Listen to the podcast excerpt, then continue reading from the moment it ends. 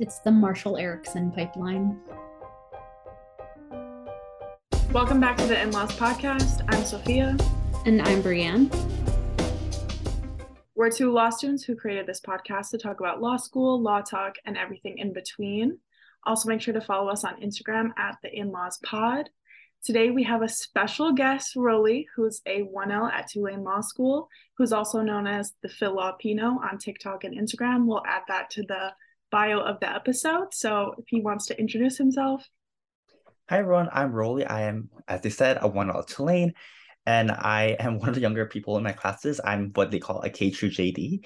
Um, so I'm really excited to be on this pod and talk about my experiences in law school. Thank you for coming. Thank you.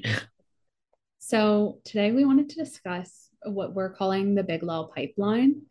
Um, and we wanted to have Rowlie on to give the perspective of a 1L because Soph is a 2L and I am a 3L. And I think your perspectives on that pipeline change throughout law school. So it's really nice to get a bunch of different perspectives from different grades. What what would you even call them in law school? I think I just say classes, like what okay. class you're in. Um, and then of course different schools. We're all at different schools. So before we get into it, what is big law? I mean, I didn't know what big law was until I got to law school and also heard about on TikTok. I think I mostly learned what it was from TikTok. And from what I've gathered since then, it's essentially like the top 100, 200 like biggest law firms in the country. Um, there's like discrepancies on what the cutoff is for the amount of attorneys, but in my mind, it's like the the law firms that have like New York City, Chicago, LA offices, like firms that have offices in like all of the major cities is like what I think about. And like corporate type of work, I'd say. Yeah, so I think that points out the interesting distinction between big law for employment statistics and big law in how it's viewed in everyday life. Because for employment statistics, anything that has over 100 attorneys is considered big law. If you were to go to New York and tell like someone at Cravath, oh yeah, I did big law, and you worked like at a firm with 104 attorneys in, I don't know, Mississippi, they'd be like, no, that's not big law because it is inherently tied to prestige and elitism, mm-hmm. obviously and capitalism. Let's just throw them all in there. Yeah, all of the isms on this one. yeah, so I think the more common cutoff to use is probably 500 attorneys. But there's also, like you said, different rankings. There's the AmLaw 200, the AmLaw 100, which is just based on revenue, I believe. Mm-hmm. And then there is the Vault 100, which is based on much more. What that is actually based on, no idea. Rowlie, what do you what do you think of Big Law, and what did you think it was when you came into law school slash got to law school? Yeah, so when I was a zero L, like preparing for law school, like I was seeing all like these videos. as one of your videos as well, saw also, and I still don't know what Big Law is before going to law school. I thought it was just like this thing where like people go to like events and drink and eat. I don't really know what they did until like I got to law school. I went to some networking events and oh, they actually do stuff. I think that's a common thread where none of us knew what big law was before mm-hmm. we started law school. Yeah. Funny thing is, I I had heard of the magic circle in the UK, which I believe is like an equivalent term. what? Oh, because I followed this girl who was in law school in the UK. I'm blanking on her name. Um, but she like worked, she got hired at a magic circle firm. And I was like, what the fuck is this? I'm so glad that the US doesn't have this because that feels very high pressure. Um, jokes yeah. on me. That feels very like Harvard Club like shit. Yeah. It it really does. I think something that I thought about um, summer associateships was everybody was warning me like they're going to be like courting you wining and dining blah blah blah some people were saying like at the really big firms like you're you're not really doing substantial work when we got in there we got our projects immediately we were working the whole summer yeah we had to do like lunches with attorneys we had to do um, mixers and like team events but we were working every single day we had stuff going on so I don't know about those people, but we were working. Yeah, that's definitely the same for me at my firm. But I do know and have heard from students at other firms that they really were setting up Zoom calls and doing very much not legal work. Um, right, like a executive assistant work. Mm-hmm. Yeah, taking notes in meetings, setting up meetings, making phone calls, like just things that you definitely don't need to be a rising 3L at a major law firm to do. Right.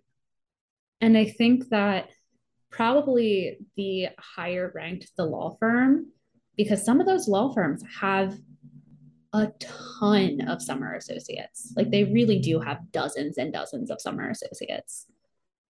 My firm, our office had three. Wow. Yeah, very small.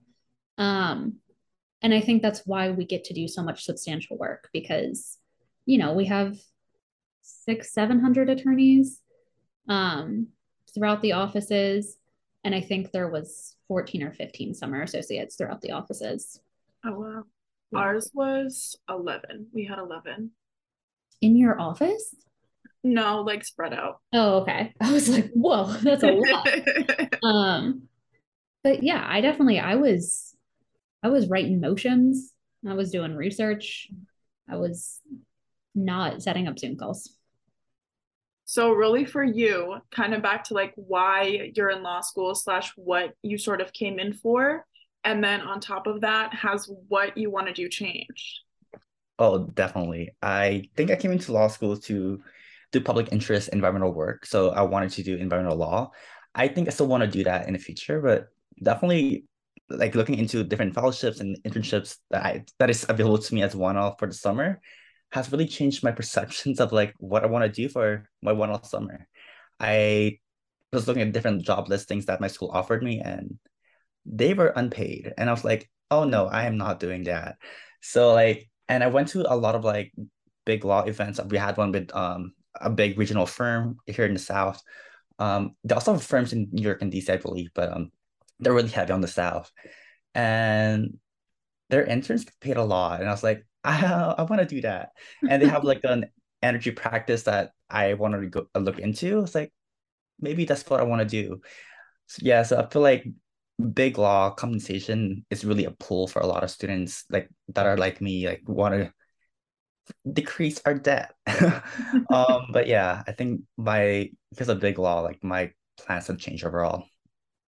It's the Marshall Eriksen pipeline.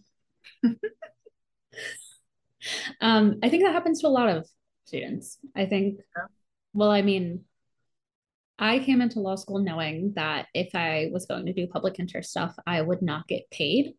Um, that was something I did know.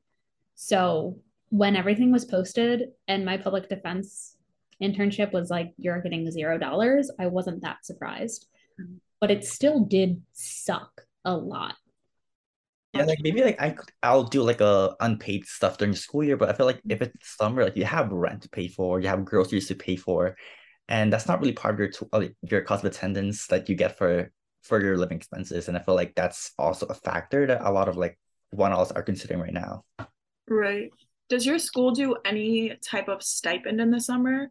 We have something that runs through like our Office of Public Interest, but not through like the actual school, if that makes sense. Yeah, so our school didn't have like a grant program. Instead, we have the Public Interest Law Foundation, which is a student run organization. Mm-hmm. But because like a lot of that funding comes from like student dues and like fundraising events, it's not enough to help you like pay for rent over the, the summer. And that's like three months of rent um mm-hmm. but it does help a little bit but yeah it's not an it's like it's limited to a lot of like students and how much you get depends on how many students apply for that grant in a given summer. That's interesting.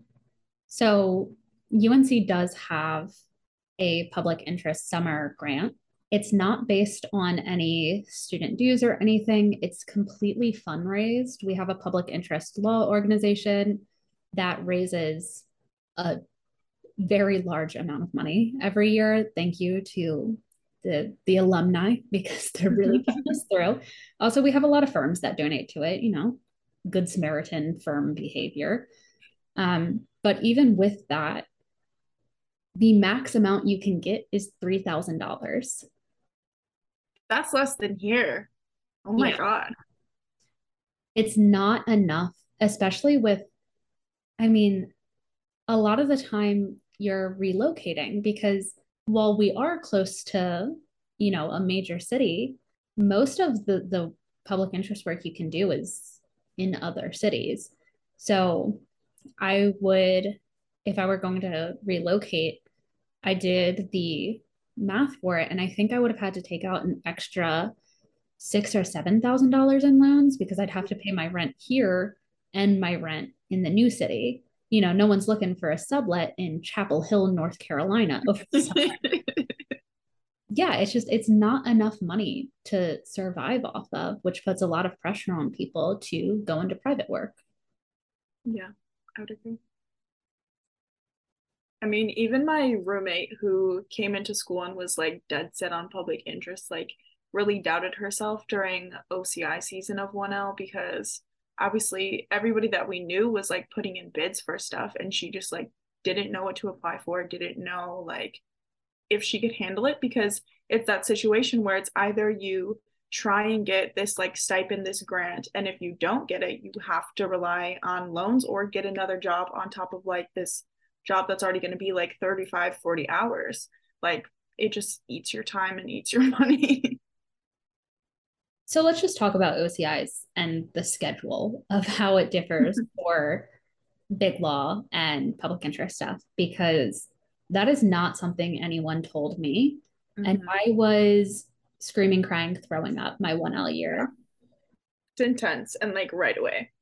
Yeah. So at my school, what happens is all of the big law stuff kind of gets posted over winter break, like over Christmas time maybe some earlier. I was not paying attention.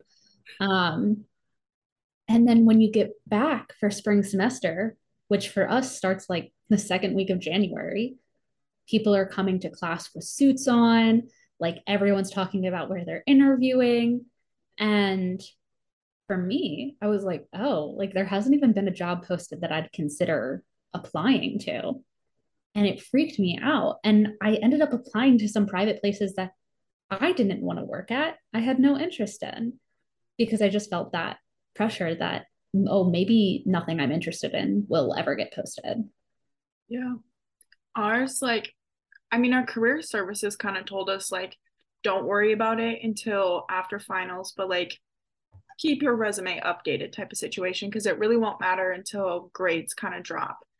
Um, and we go back to school around the same time. So like everybody came back to school and everybody was just like freaking out about jobs. And obviously when it's OCIs it's on campus interviews. So you see people leaving class you see people coming into class late. Like you can see the you know the conference rooms that people are in interviewing and they post the names outside. So like if you're interviewing for a place you can see everybody else that you're essentially competing with to get this job.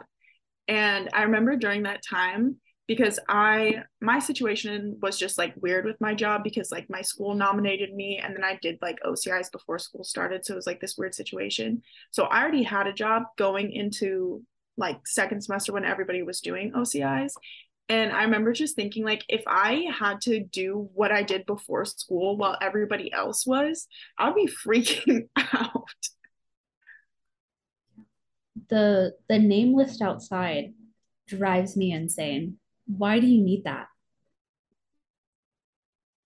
Okay.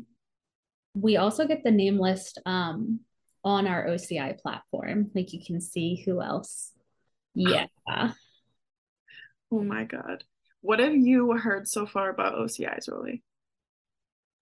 Um, yeah, so we have like this kind of class that we meet like every two weeks. We call it becoming lawyers, and especially it's kind of like teaches you like things about the law schools. Like we learn how to outline on the first class, and then this past two sessions we learn how to write a resume, write a cover letter, how to reach out to firms, and that kind of thing.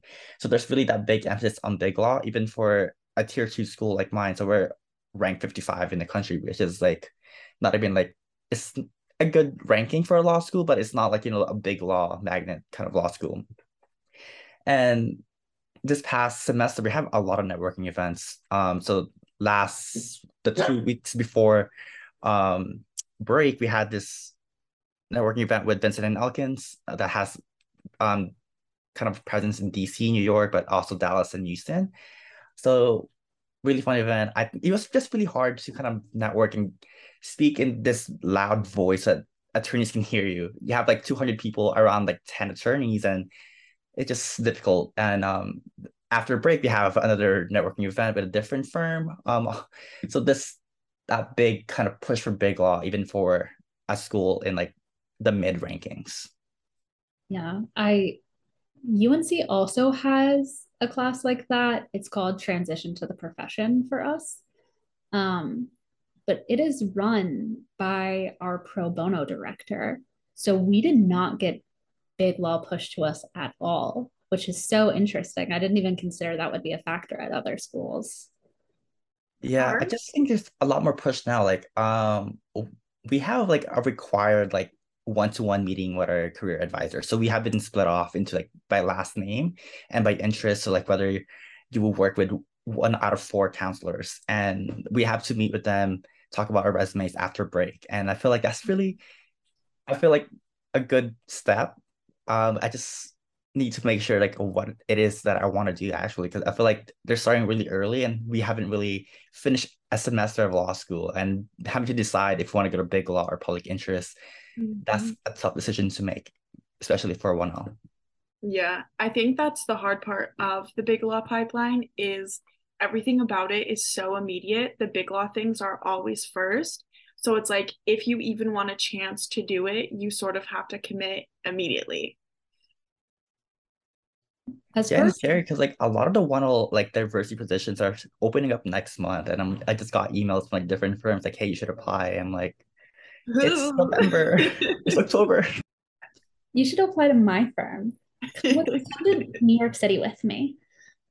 I'm trying to go recruit people because I'm not. I don't know if I can do the New York girlies. Um, but I think that pressure from people in the career development office is real. At my school, 1Ls get split up between a few different advisors pretty randomly. And I happened to get put with the public interest one. So I was fine. But we have a guy who is very centered on big law. And we had public interest students who were sent to him. And he was like actively trying to get them to go into big law instead of public interest. Which I'm particularly surprised. I'm not surprised. And I think it's just because people who work at the school especially in that kind of position, they're very focused on the rankings, especially like UNC is recovering from a little something that caused us to drop in the rankings, um, which just requires so much institutional knowledge of North Carolina politics that I'm not going to get into. Um, it really does. But since I've been making this huge push, I think how many people you send into Big Law. That's part of the employment statistics you release as a school. It impacts what students want to come to you as a school. And it can impact your reputation, which is taken into account in the rankings. So it's not surprising to me, but it's so shitty to just from the jump be like, hey, you might want to consider Big Law instead.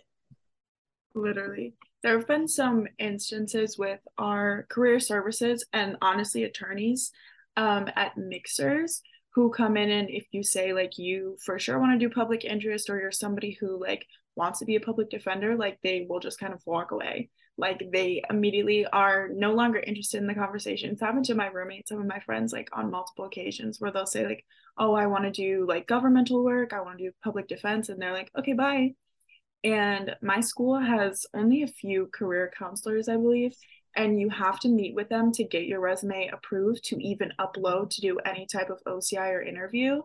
So if you're doing big law, you have to get it approved by them and they're going to be they're going to be harsh. they're they're going to critique you heavy. And so like they have to give the go for you to upload your resume because they will go in and manually approve it. But even for like the public interest people, they're just like so hardcore. And I know of a few stories of people who have taken their resumes in and been white people. And our career services will literally tell them, like, your GPA would be competitive if you were a person of color, but since you're not, like, good luck with big law. Mm-hmm. Oh, yeah.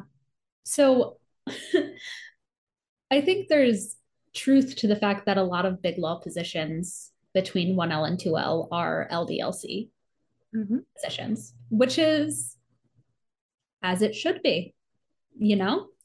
Um, but there's that seems a little far. Yeah. And also, I mean, for the for the law legal scene here, it's not accurate at all for like who actually gets hired. So oh yeah, well let's talk about who actually gets hired into diversity positions because why are there white people getting hired into diversity positions? It's because they're counting. Um, one thing that people do count here is like socioeconomic class. So like you can apply to diversity positions here. Um, but people have different opinions about that. Like one of our career counselors says like you can't do that, and the other one is like yeah. oh, also if you're a woman, they count that too. Just like oh, in general. You're joking. No, I'm serious. wealthy white women can apply for diversity positions. Mm-hmm. That's ridiculous. Yeah. Um, as someone who is white and grew up in poverty, I never felt comfortable applying for diversity positions. I always felt like they weren't intended for me. and then I met some people who were white and applying for those positions on account of socioeconomic status, and they just weren't poor. Like they just weren't. They were talking about their parents paying for their college tuition. They were talking about going on international vacations. And I was like, whoa, like you really shouldn't be applying for this. Yeah, like once once the status change, once the status changes, babe.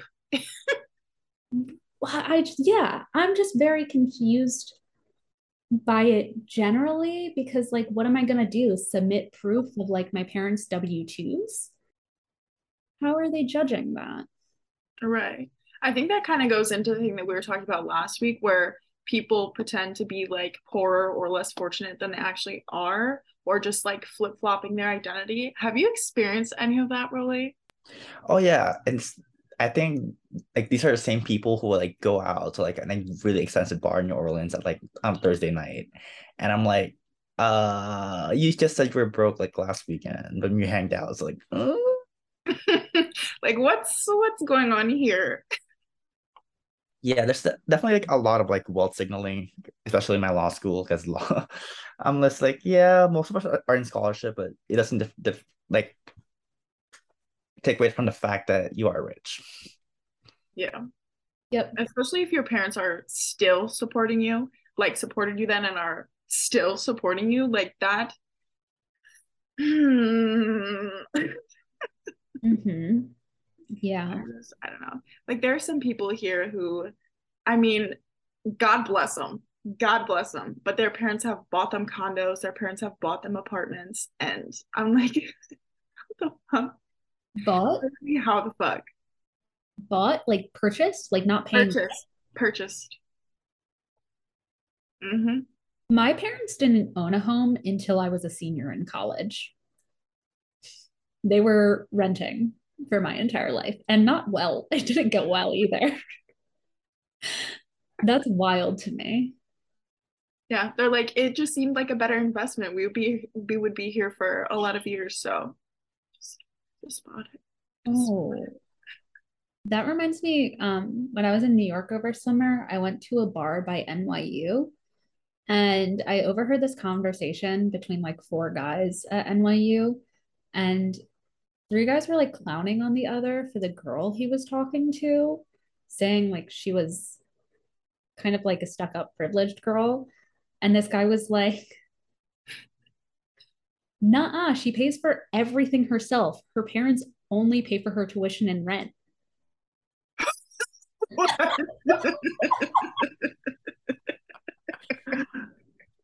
I was they only pay 100k a year. I had to turn away from them because I was laughing so hard. they only pay for her tuition and her Manhattan.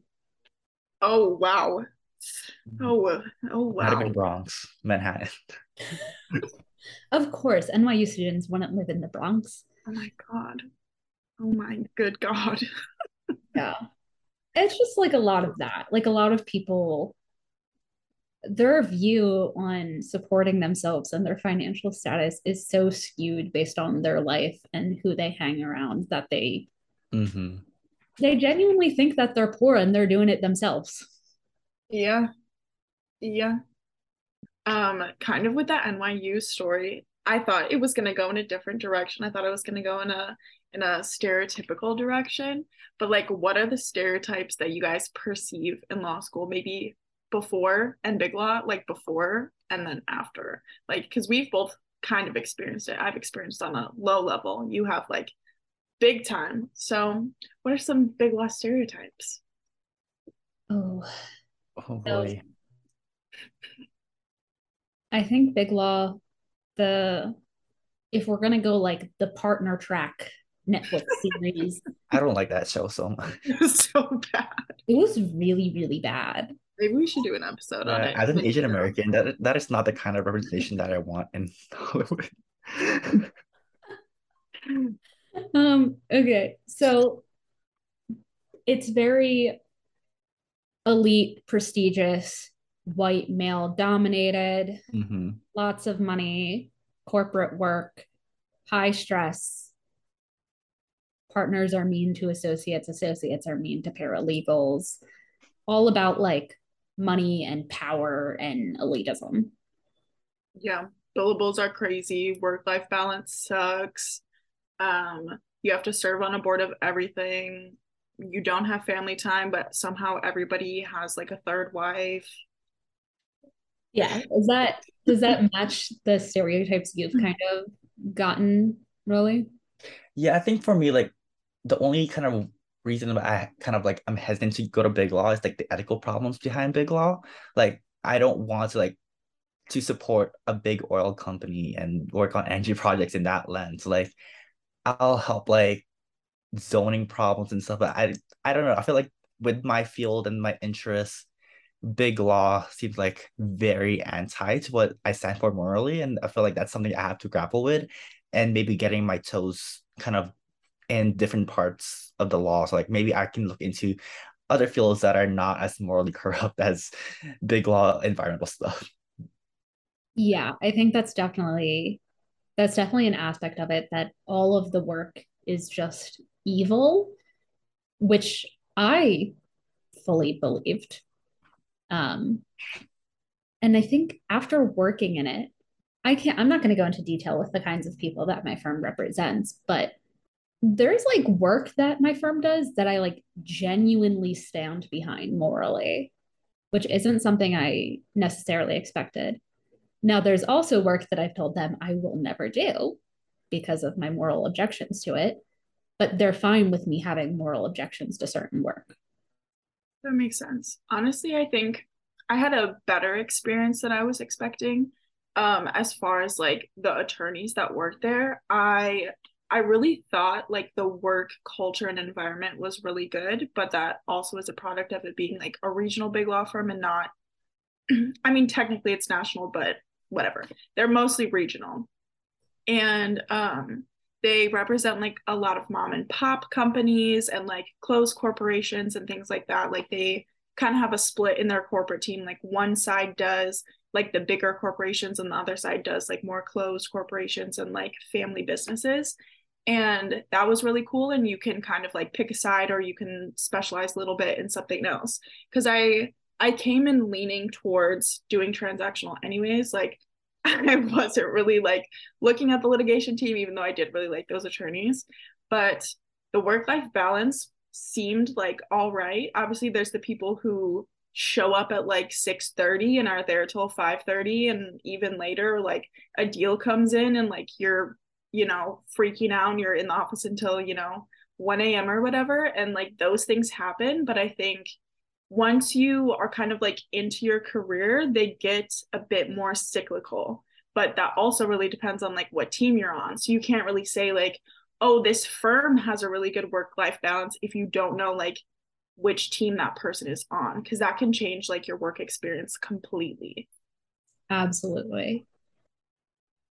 Yeah, I think something that we found out while we were working was like you in a lot of places they have like their big corporate team and they have their big litigation team. So like we had like corporate like C Corp, S Corp, and then like all that kind of stuff. And then we also had securities, but then we had the litigation who were like um, labor and employment litigators, white collar crime litigators, and like all these mini like litigation teams.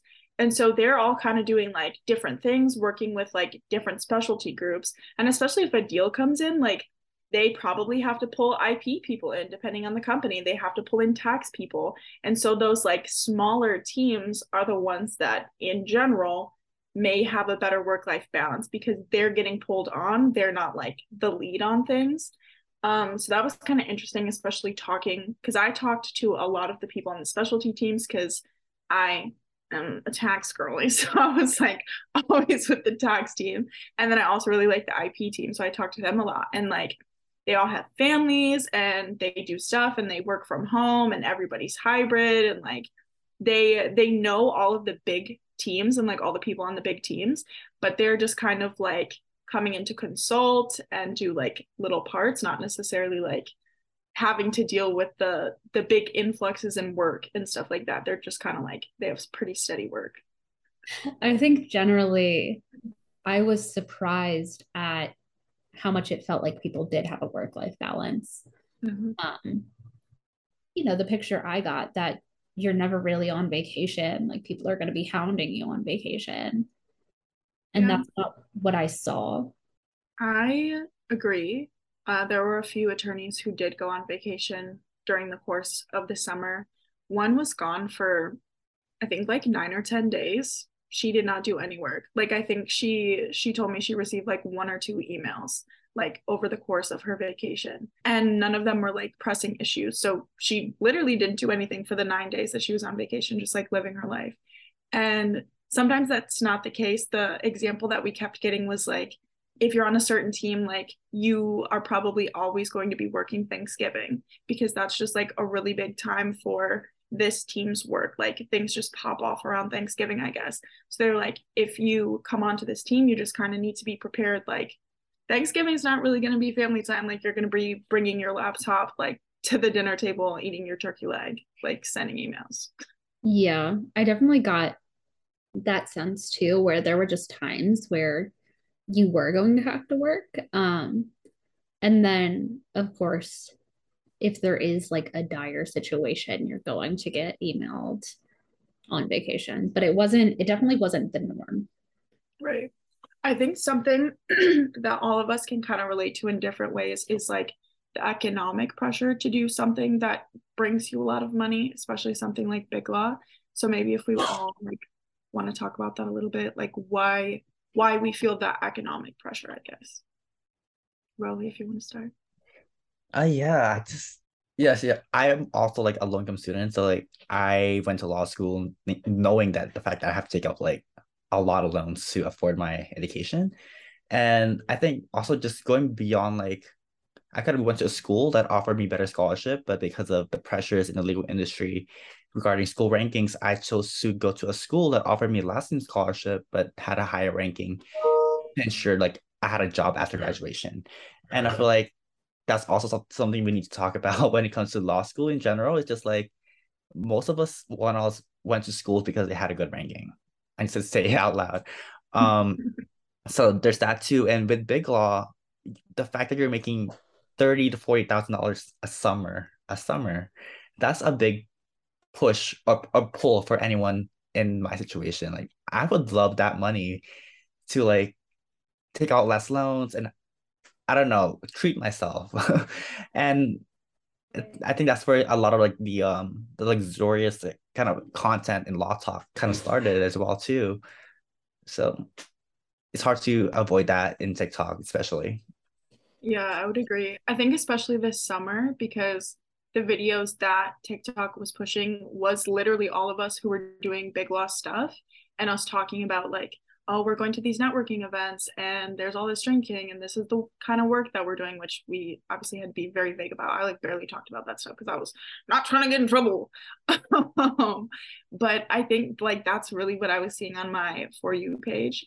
But I also agree um, with the economic pressures and things like that because I know, like, with the position that I am in my family, like, I am most likely going to be like the child that has to support my parents because my brother, like, he dropped out of community college and he works in a factory. It's like he is not making enough money to like support my parents when they're too old. And I my sister, I don't even know what she wants to do. And my little brother, maybe. We've always joked in our family that like me and my little brother are gonna be like the economic supporters of the family. And so I knew coming into school that in some way I would have to be making enough money where I had extra money because my dad isn't just like taking care of us, like he also takes care of his parents and his siblings, like because my dad's from Morocco and then all his immediate family moved to France. So like all my aunts and uncles and my cousins and my grandparents live in France, but my dad supports a lot of them and like helped his siblings go to school and stuff. So I'm like, that's gonna be me next. So I have to like mentally prepare to be like the sibling that takes on like what he's done essentially and that's been a lot of pressure. Yeah, also like in the ironic sense, like there's stability in Big Law because you can like be offered a return offer. Like what happened to Brianne here, she got a return offer, and I feel like in my culture at least, like we want to be able to get rid of our loans as quickly as possible, and so like to start supporting your parents, like and have like I don't know, I'm I consider myself to be my parents' retirement plan. So like I want to be able to support my parents like as soon as possible. Um, so that's also like a pressure that's kind of like somewhat cultural, but also tied to economic pressure. Yeah. I think it's so interesting that you talked about this pressure to go to the highest ranked school and how it drives people to take out even more loans because I did what you're supposed to do to get out of law school with as little debt as possible. I did not go to the highest ranked school I got into. I chose not to go to like a T14 that would be incredibly expensive. I went to a school with in state tuition. I got a very large scholarship. And I still feel all of that pressure to go into big law. Because even with all of that stuff, I mean, I'm still using loans to pay for my cost of living, for my health insurance, for, you know, the summer where I was working public interest. There's still so many loans you're taking out. And believe me, I don't even have I don't even have half of the average loans that a law student takes out. Yeah. But the pressure is insane. Um, maybe lucky, maybe not. I have eight siblings. So I'm not like the only person that financial pressure is going to be on, but it's like you're the only one that's going to law school. You're the mm-hmm. only one that has the potential to make this much money so then there's that pressure of like you need to be taking advantage of you know the, the things that are you're capable of doing and, and the jobs you're capable of having um, especially because my parents are retirement age right now and they're both still working and i think that really gets to me i think especially when your parents get older and they start having health problems you feel that pressure so much more than when you were like 2021 applying to law schools. I would agree. I also agree with the like not going to the highest rank that school that you got into because I did not. Like I I applied in like a pretty broad range and got most most of the schools I applied to I got accepted into and if not accepted I got waitlisted to. And so the highest ranked school that I got into didn't give me nearly as much money as like three other schools who were lower ranked. And there were a lot of like more personal factors into like why I chose the school that I ended up going to. But because of the opportunity that I had through my school, I have a full ride and I got that job through my scholarship. So like I'm set in those aspects and luckily I did work so I have like a bit of money saved, but even during 1L I had to start taking out loans like almost immediately. I was like this shit costs way more than like where I lived before cuz I like moved from like a small college town to like a major city in the state so it's like everything is completely different. Everything is more expensive like everything is just more expensive. Mm-hmm. I also think there's this aspect of it where if you did grow up low income, there is, and I hate how social media uses this word lately, but I think there is trauma attached to growing up in poverty, growing up very low income that makes people just like crave stability. And going into public interest is so unstable just in terms of like your 3L year to starting the job because a lot of them, especially public defender's offices, won't even hire you until you've passed the bar. So you're taking this huge risk not having a stable job. You essentially go a full year where everyone else knows where they're going to be working and you don't.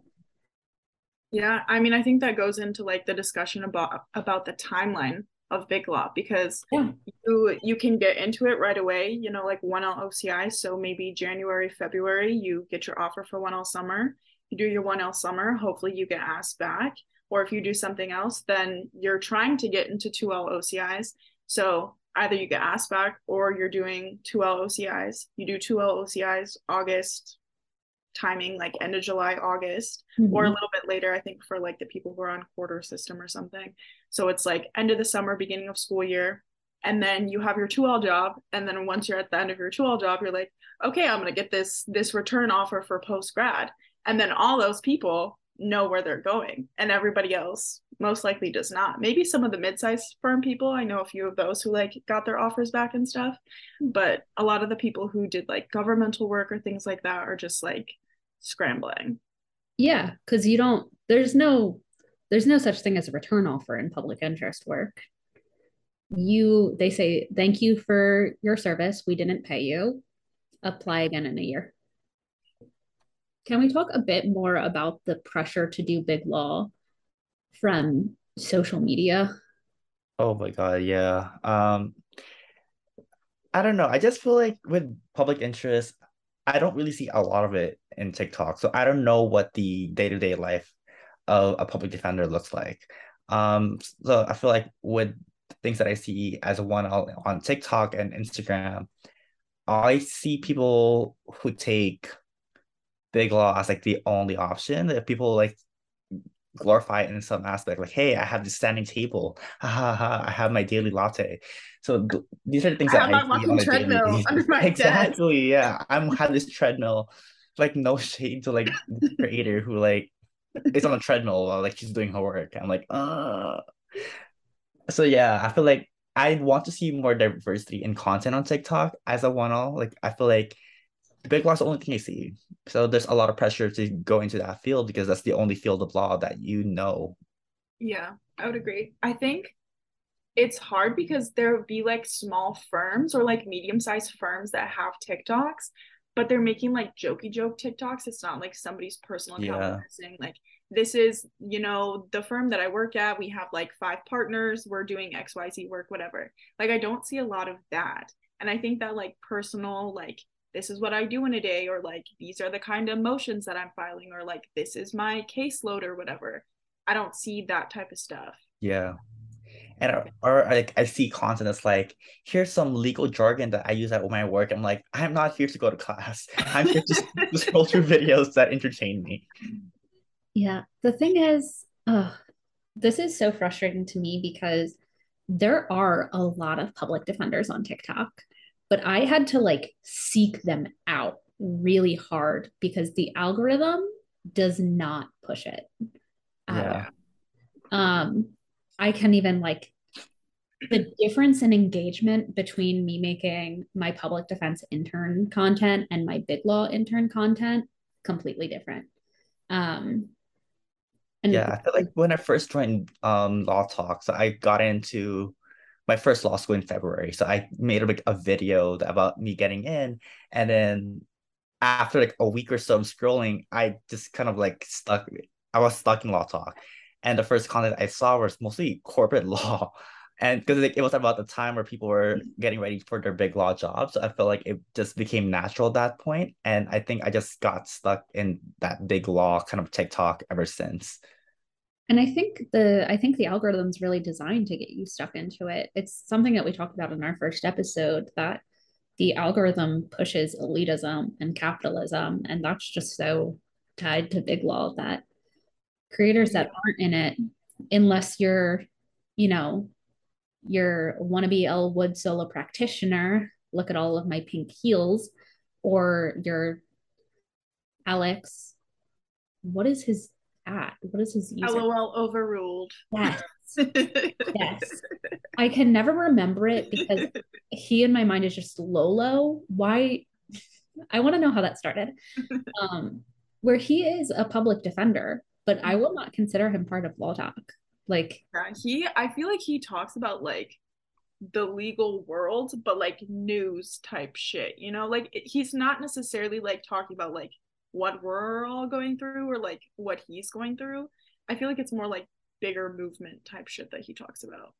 so I don't think, I mean, love him. He's fantastic. But I think that's a very different thing than what the LawTok algorithm algorithm specifically is pushing. Yeah, I agree. I think there's like there's just a big hole in LawTok, like from what I see. And I mean like I I follow like a lot of people and I follow like a lot of smaller creators back. And so like a lot of I don't know where a lot of people are gonna end up or like what they really want to do, but I'm like hoping, I'm like hoping the 1L class will like come out with some good shit for this summer. It's I, I don't think it's gonna change that quickly. Like as we mentioned, like there's all, all these isms in law Mhm. that's like we're all gonna be pressured at one point to go into big law. Um, I feel like that's just inevitable at this point. Like there's just a lot of cultural and economic benefits into like big law that I think it's just a cycle that will keep going.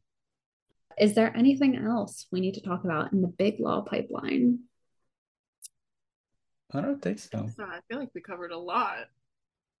I do think that we could probably talk about this for several more hours, but as an introduction, I think we hit the high points. We hit, you know, how the schedule affects it, how peer pressure on social media and in school affects it, financial pressures, Yeah. the whole lot of things. A lot of things. I feel like we could do some mini-sodes, some spin-offs. On TikTok. Well, thanks for listening to this episode. I hope none of this scared anyone too much. And join us next week for our episode where we will be talking about the intersection of law school and disability. Thank you to our special guest, Rowlie. for Thank you for guys for having me. This was so much fun. I'm glad. Everyone make sure to follow him. Remember, information will be in the description box. Yes. And also make sure to follow us on Instagram at the In-Laws Pod and like this podcast and follow it.